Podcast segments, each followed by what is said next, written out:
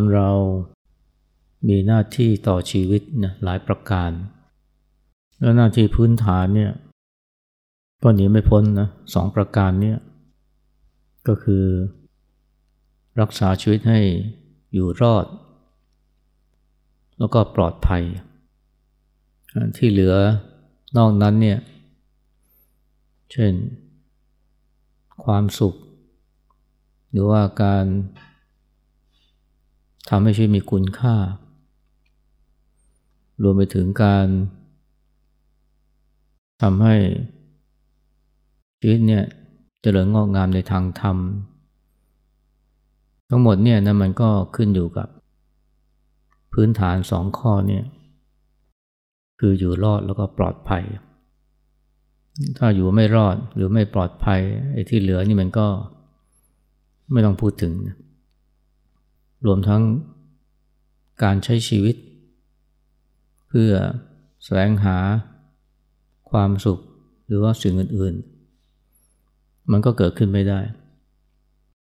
ที่จริงเดี๋ยวนี้เวลาเราใช้คำว่าหรือพูดว่าใช้ชีวิตเนี่ย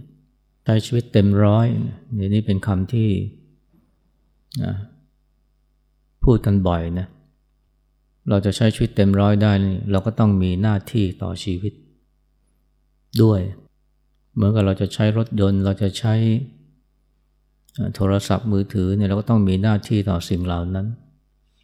และหน้าที่ต่อชีวิตเนี่ยขั้นพื้นฐานก็อย่างที่ว่านะอยู่รอดแล้วก็ปลอดภัยการที่ชีวิตของเราเนี่ยจะปลอดจากภัยอันตรายต่างๆเนี่ยนะเราก็ต้องรู้ซะก่อนว่าภัยเนี่ยมันมีอะไรบ้างพระเจ้าตรัสว่าเนี่ยภัยหรืออันตรายนี่มีสองประการประการแรกคือภัยที่ปรากฏหรืออันตรายที่ปรากฏประการที่สองก็คือภัยหรืออันตรายที่ปกปิดภัยที่ปรากฏนะก็เช่นเสือสิงโตช้างหมาป่างูตะขาบแมลงป่องรวมทั้งโรคภัยไข้เจ็บต่างๆซึ่งมีมากมายโรคไข้ทรพิษโรคบิดโรคHIVและเดี๋ยวนี้ก็ต้องรวมไปถึงโรคมะเร็งโรคหัวใจแล้วก็โรคโควิดและยังมีอีกนะความร้อนความหนาวความหิวรวมทั้งอันตรายจากแมลงต่างๆอันนี้เรียกรวมๆว่าอันตรายที่ปรากฏส่วนอันตรายที่ปกปิดเนี่ยนะก็ได้แก่โลภโกรธหลงความอิจฉาริษยาความถือดีความหลงตนรวมทั้งรวมทั้งกิเลสต่างๆนิวรณ์ทั้งห้าเนี่ยนะก็รวมจัดว่าเป็นอันตรายที่ปกปิดด้วยซึ่งถ้าจะพูดง่ายๆเนี่ยอันตรายที่ปรากฏก็หมายถึงอันตรายจากภายนอกส่วนอันตรายที่ปกปิดก็คือภัยที่เกิดขึ้นภายในคือในใจของเราทุกวันนี้เนี่ยภัยจากภายนอกเนี่ยมันก็น้อยลงนะไม่ว่าจะจากสัตว์ร้ายงูเงี้ยวเขี้ยวขอเดี๋ยวนี้บางคนถ้าจะไม่เคยเห็นเสือเห็นช้างในป่าที่จะมาคุกคามเอาชีวิตเราเลยไม่เหมือนคนสมัยก่อนนะที่ต้องเจออันตรายเหล่านี้เป็นประจำแล้วต้องคอยหลบคอยหลีกคอยเลี่ยงเดี๋ยวนี้เรามีชีวิตที่ปลอดภัยจากสิ่งเหล่านี้มากขึ้นเรื่อยๆอาจจะยังต้องระวังโจรต้องระวังขโมยซึ่งก็จัดเป็นอันตรายที่ปรากฏอีกชนิดหนึ่ง หรือเดี๋ยวนี้ก็ต้องระมัดระวังโรคโควิดแล้วก็โรคติดเชื้อต่างๆแม้กระทั่งโรคหวัดแต่มันก็เป็นภัยที่คุกคามเราน้อยลงไปเรื่อยๆอาจจะมีภัยอย่างใหม่เช่นรถยนต์ซึ่งก็ต้องระมัดระวังเวลาข้ามถนนหรือเวลาขับขี่ยวดยานแต่สิ่งเหล่านี้เนี่ยมันก็รบกวนหรือคุกคามเราน้อยกว่าภัยประการที่สองนะในปัจจุบันเนี่ยคนเดี๋ยวนี้เนี่ยมีความทุกข์เพราะอารมณ์ต่างๆความโกรธความโลภความอิจฉาความเครียดความวิตกกังวลความเศร้าโศกความห่อเหี่ยวแล้วเดี๋ยวนี้ก็ต้องรวมไปถึงความซึมเศร้าด้วยพวกนี้เรียกว่าเป็นภัยที่ปกปิดซึ่งกลายเป็นปัญหาใหญ่ของคนทุกวันนี้ในขณะที่เราสร้างบ้านมีรั้วรอบขอบชิดมีกำแพงแน่นหนามีกล้องวงจรปิดที่จะช่วยให้เราเนี่ยปลอดภัยจากสัตว์ร้ายจากผู้ประสงค์ร้ายหรือจากความร้อนความหนาวแต่ว่าเรากลับถูกคุกคามนะด้วยภัยที่มันเกิดขึ้นภายในใจของเราที่พระเจ้าเรียกว่าอันตรายที่ปกปิดอันนี้เป็นปัญหาใหญ่ของคนในยุคปัจจุบันมีความเครียดสูงมีความว้าเหวมีความกดดันในจิตใจมีความรุ่มร้อนเผาล้นใจเรื่องต่ำๆนั่นก็คือความฟุ้งซ่านที่มันทำให้ใจเนี่ยไม่พบกับความสงบกลับเต็มไปด้วยความวิตกกังวลความเศร้าความหงุดหงิดความขุ่นเคืองทำให้หลายคนนอนไม่หลับทำให้หลายคนกระสับกระส่ายอยู่ร้อนนอนทุกข์ทั้งที่อยู่ในบ้านที่สะดวกสบายมีรั้วรอบขอบชิดแน่นหนาอันนี้คือปัญหาของคนในปัจจุบันและทั้งที่เรามีอุปกรณ์และเครื่องไม้เครื่องมือต่างๆที่จะป้องกันภัยจากภายนอกแต่สิ่งที่จะรักษาใจของเราให้ปลอดจากภัยภายในนี่มันแทบไม่มีเลยใจเราก็เลยเหมือนกับตกอยู่ภายใต้การลุมกระหน่ำซ้ำเติมนะของภัยจากภายในซึ่งก็สรุปง่ายๆคือเป็นเรื่องของความคิดและอารมณ์ต่างๆที่มันเผารนบีบคั้นกรีดแทงใจหรือว่ากดทวงนองทับให้รู้สึกหนักอึ้งและนี่คงเป็นเหตุผลที่หลายคนเนี่ยมาที่นี่มาเพื่อที่จะได้หาวิธีในการที่จะรักษาใจไม่ให้เกิดความทุกข์หรือว่าถูกรุมเร้าด้วยภัยหรืออันตรายอย่างที่ว่าและสิ่งที่หลายคนปรารถนาคือว่าอยากจะหาวิธีทำให้ใจมันสงบไม่มีความคิดไม่มีอารมณ์ต่างๆมารบกวนและเวลาพูดถึงการทำใจให้สงบหรือปลอดจากอารมณ์เหล่านี้เนี่ยเราก็มักจะนึกถึงการบังคับจิตไม่ให้มันคิดไม่ให้มันฟุ้งปรุงแต่งเพราะเรารู้นะเห็นชัดนะว่ามันทุกข์เพราะความคิดเดี๋ยวนี้เราไม่ได้ทุกข์เพราะสิ่งภายนอกเท่าไหร่หรืออาจจะ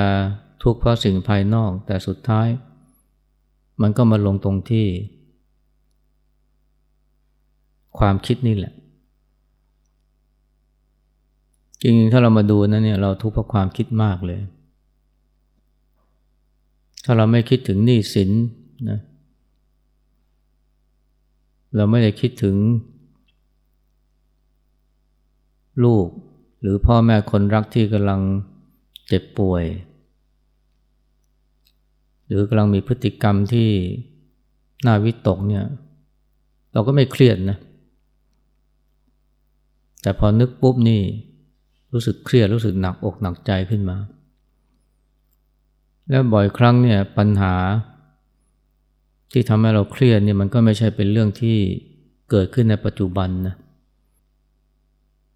บางทีมันยังไม่ทันเกิดด้วยซ้ำแต่คิดไปล่วงหน้าแล้วคิดไปล่วงหน้าสร้างภาพปรุงแต่งไปแล้วนะ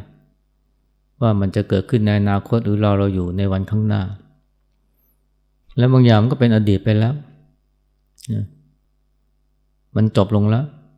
แต่เราไม่ยอมให้มันจบด้วยนะใจก็ยังเผลอคิดนะก็เลยรู้สึกเครียดรู้สึกเศร้าโศกรู้สึกโกรธแค้นและจะวางมันก็วางไม่ได้ก็เลยคิดหาวิธีที่จะทำให้ใจไม่คิดถึงสิ่งเหล่านั้นหลายคนก็เลยนึกถึงการพยายามบังคับควบคุมจิตไม่ให้คิดแต่มันยากนะจิตเนี่ยมันเป็นสิ่งที่สั่งได้ยากแล้วก็ควบคุมได้ยากด้วยถ้าเราพยายามบังคับควบคุมจิตไม่ให้คิดนี่เราจะทุกข์นะเราจะเพิ่มหรือเราจะสร้างความทุกข์เพิ่มขึ้นมาทุกข์ที่ไม่สามารถบังคับจิตให้หยุดคิดได้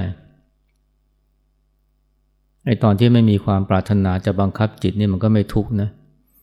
พอมีความปรารถนาที่จะบังคับจิตให้มันหยุดคิดให้มันนิ่งคราวนี้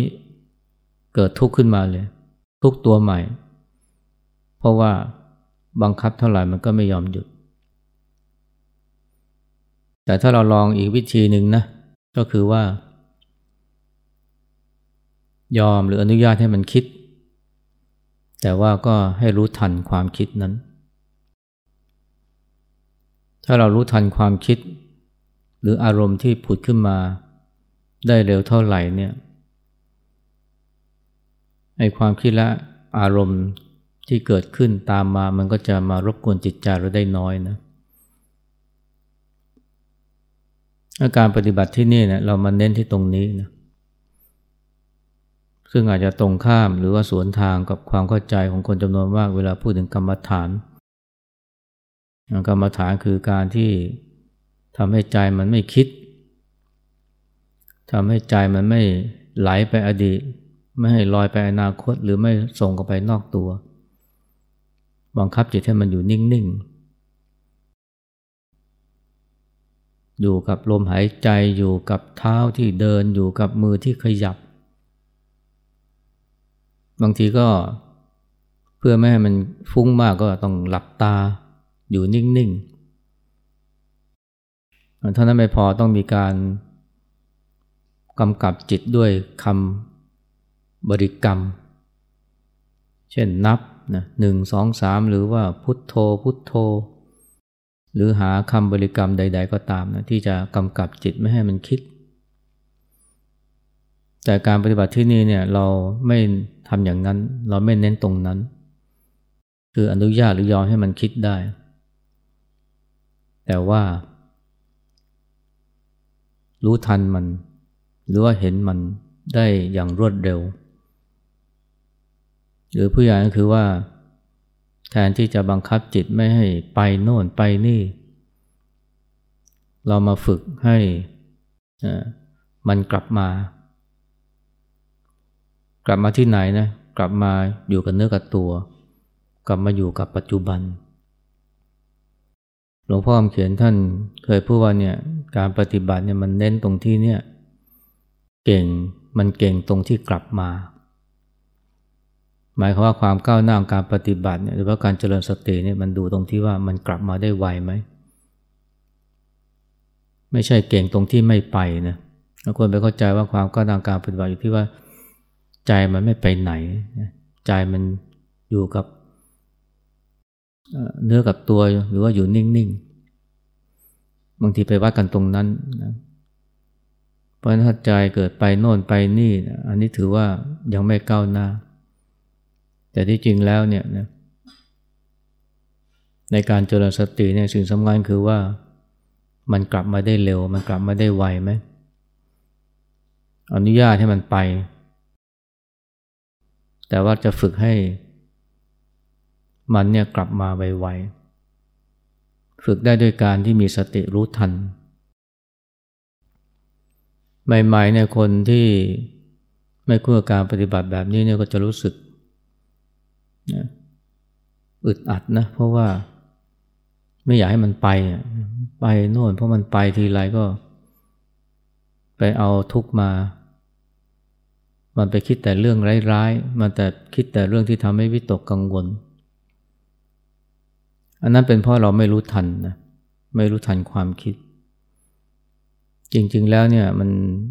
ที่เมื่อกี้พูดว่าเราทุกข์เพราะความคิดเนี่ยมันยังพูดไม่ถูกนะ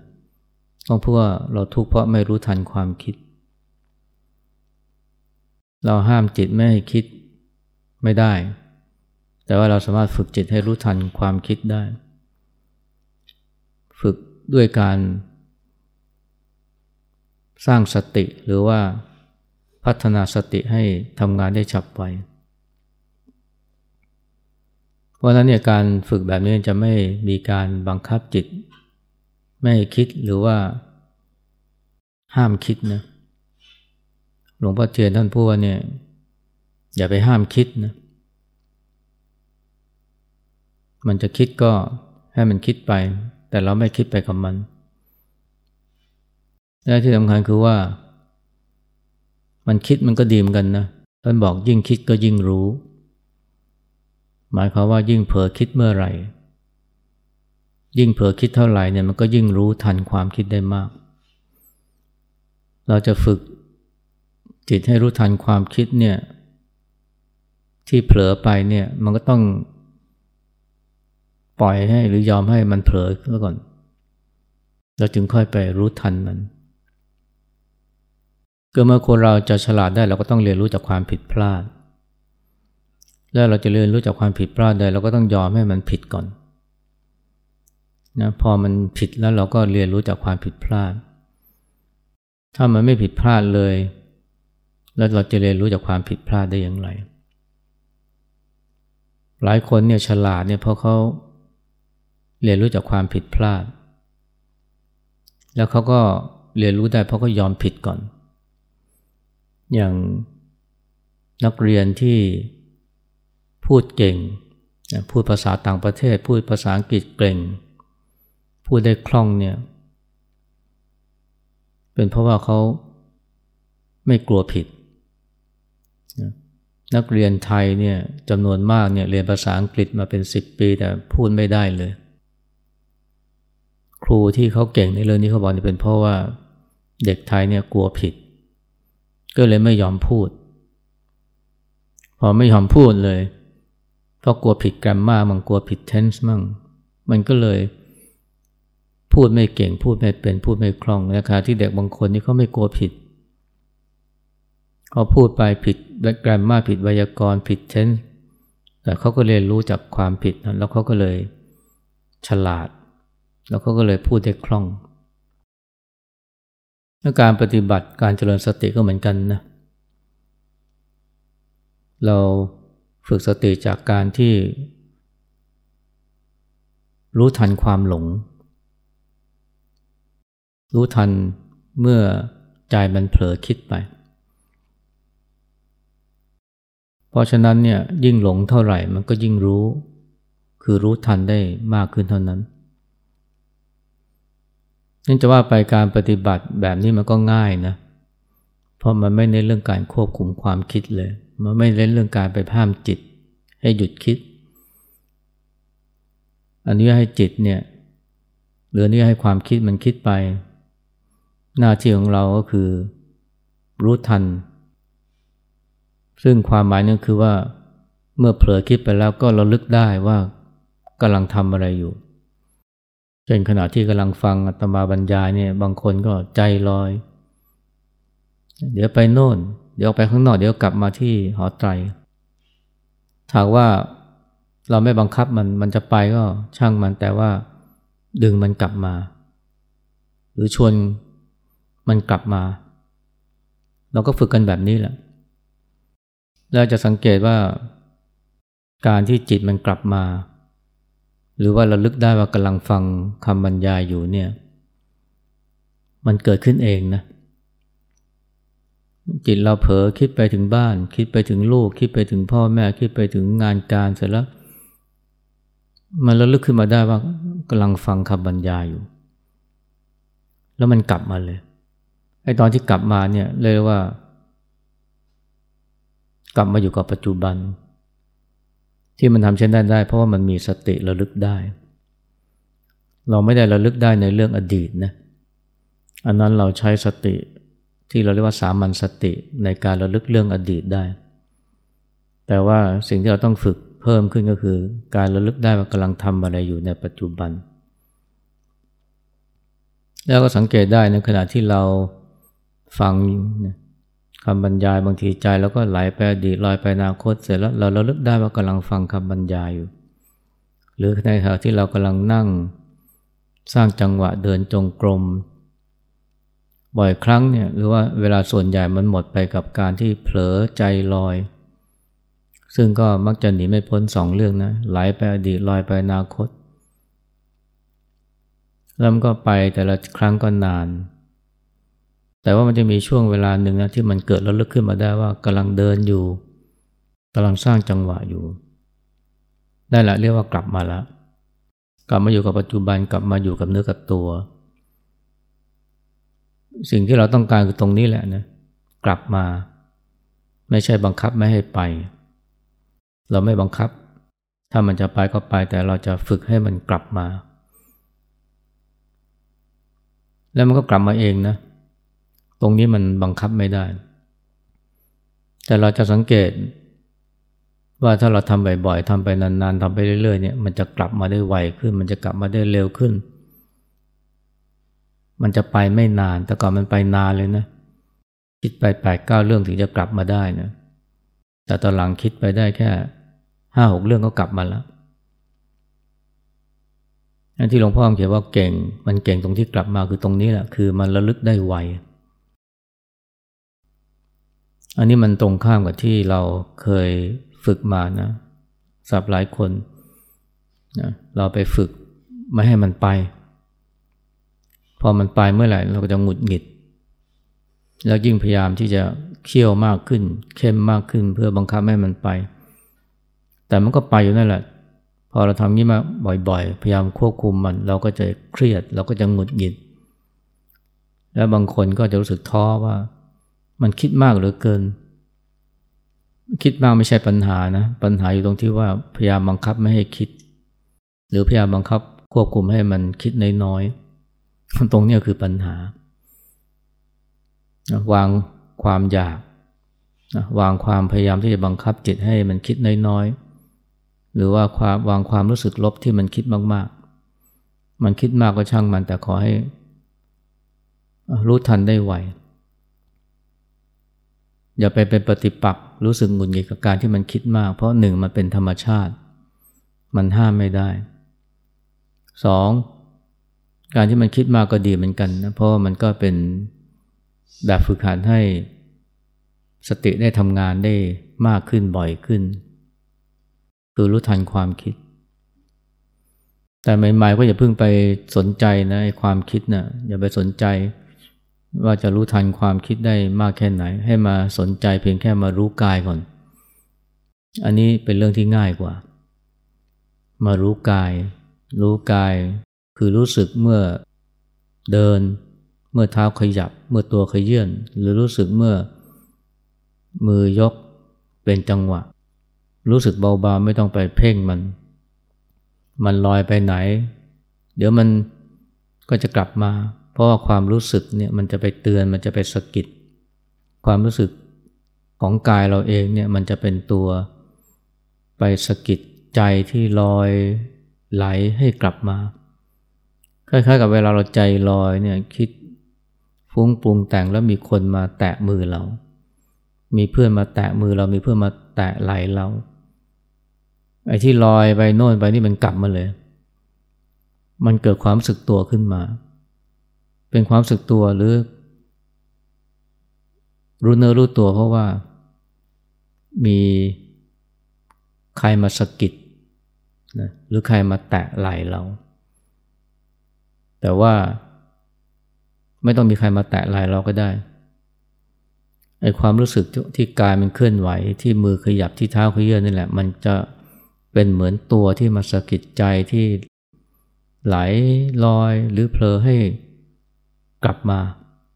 หรือกลับมารู้เนื้อรู้ตัวเพราะฉะนั้นการรู้กายนี่สำคัญนะอย่าไปดูแคลนมัน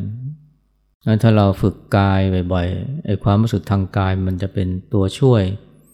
ให้จิตกลับมาได้ไวแล้วพอจิตกลับมาไวๆหรือกลับมาได้ไวขึ้นไวขึ้นมันก็แปลว่าสติของเราเนี่ยดีขึ้นเรื่อยๆแล้วก็ทำให้เรามีความรู้สึกตัวมากขึ้นตรงนี้แหละนะที่เราเรียกว่ามีความก้าวหน้าแล้วอย่างที่หลวงพ่อเขียนนั่นใช่ว่ามันเก่งเมื่อมันกลับมาเพราะฉะนั้นมันคิดมากคิดเยอะก็ไม่เป็นไรขอให้กลับมาไวๆกลับมาทุกทีก็แล้วกันแต่ก็ต้องยอมแล้วว่ากว่ามันจะกลับมามันช้านะใหม่ๆก็ต้องอดทนนะอย่ารีบอย่าเร่งรีบทำไปเรื่อยๆนะแล้วก็จะเห็นผลนะเห็นว่าความรู้สึกตัวเนี่ยมันเกิดขึ้นต่อเนื่องมากขึ้นรู้เนื้อรู้ตัวได้ไวขึ้น